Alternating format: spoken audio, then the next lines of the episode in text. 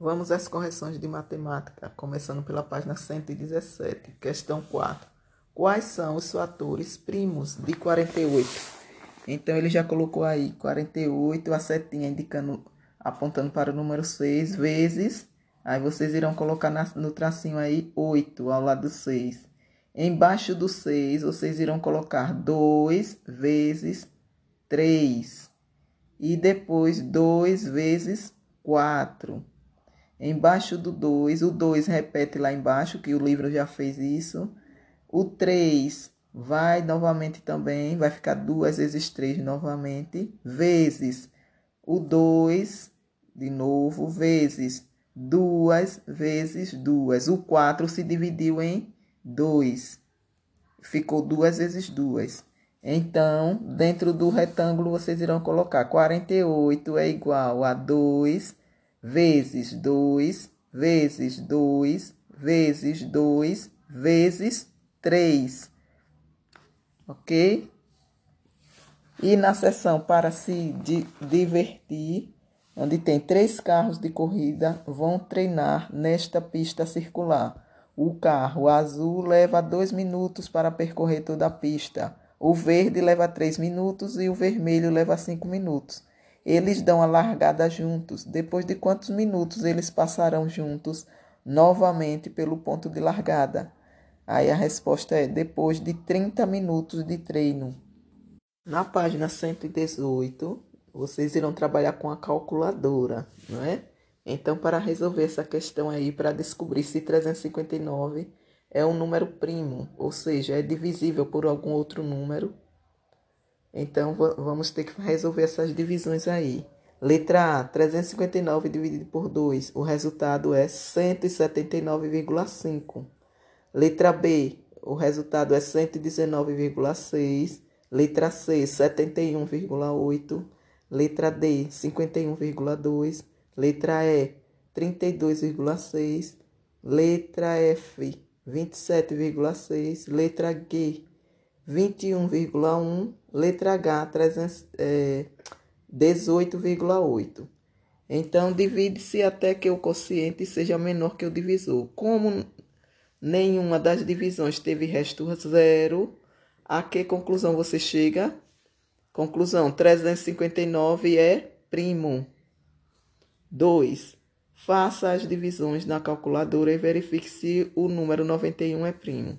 Então, letra A, o resultado é 45,5, letra B, 30,3, letra C, 18,2 e letra D, 13.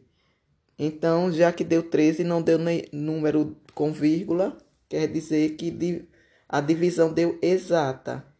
Então, escreva aqui sua conclusão. O número 91 não é primo, vírgula, pois tem mais de dois divisores dois pontos, um vírgula sete vírgula doze vírgula noventa e um.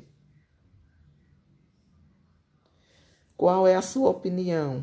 Aí é uma resposta pessoal. Veja o que Alice e Theo descobriram sobre os números primos. Você concorda com eles? Theo está dizendo que o número 1 não é primo, nem composto. E Alice está dizendo o 2 é o único número primo que é par.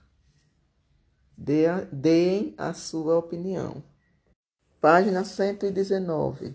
Da janela do seu quarto, Beto avista duas luzes que, que piscam sobre antenas nos prédios vizinhos. Usando um cronômetro, verificou que uma pisca de 5 em 5 segundos, a outra de 7 em 7 segundos, exatamente às 1 e 20 minutos, notou que elas piscam juntas.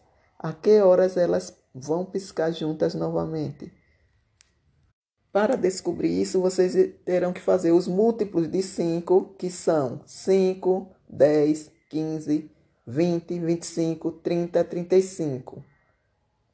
Múltiplos de 7, 7, 14, 21, 28 e 35.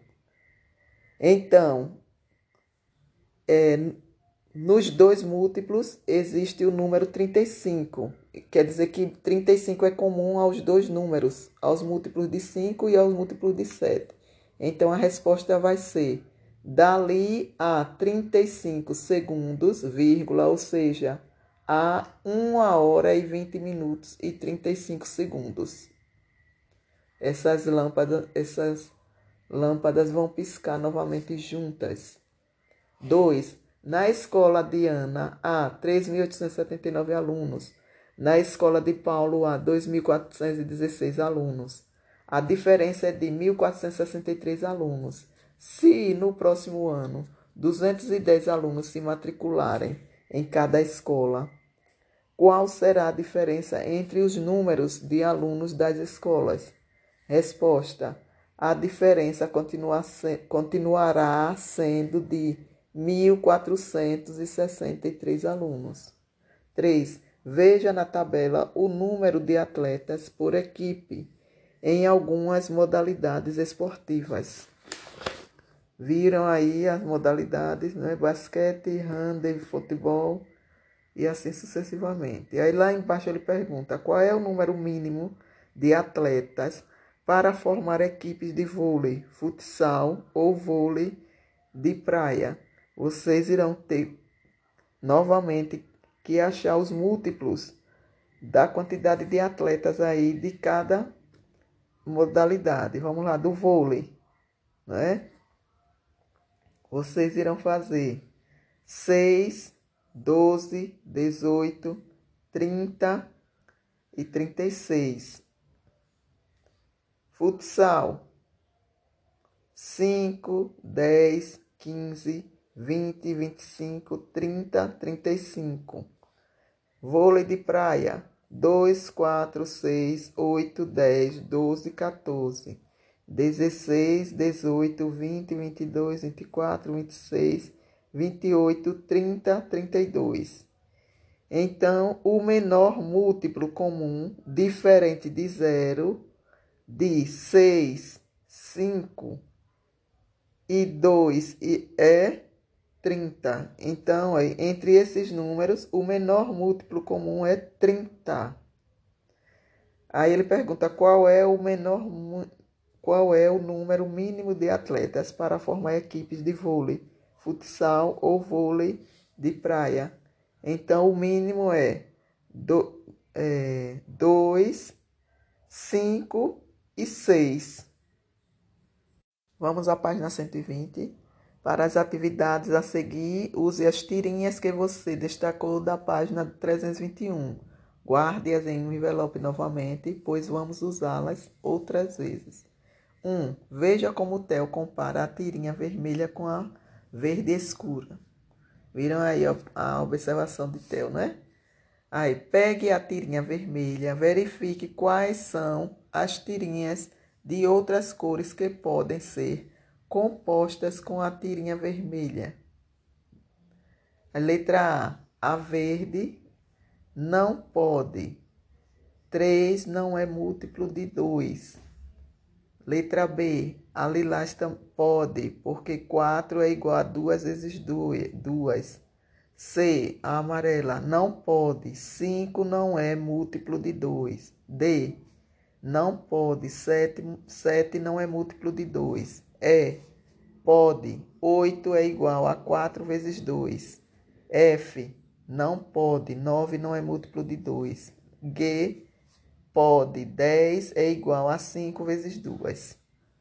É, questão 2. Para encontrar os múltiplos de 3 menores que 10, pegue a tirinha verde clara e compare-a com as outras.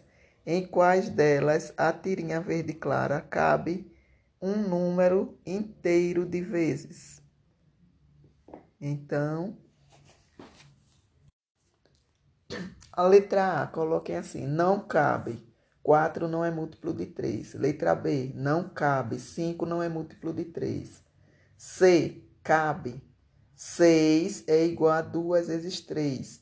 Então, 6 é múltiplo de 3.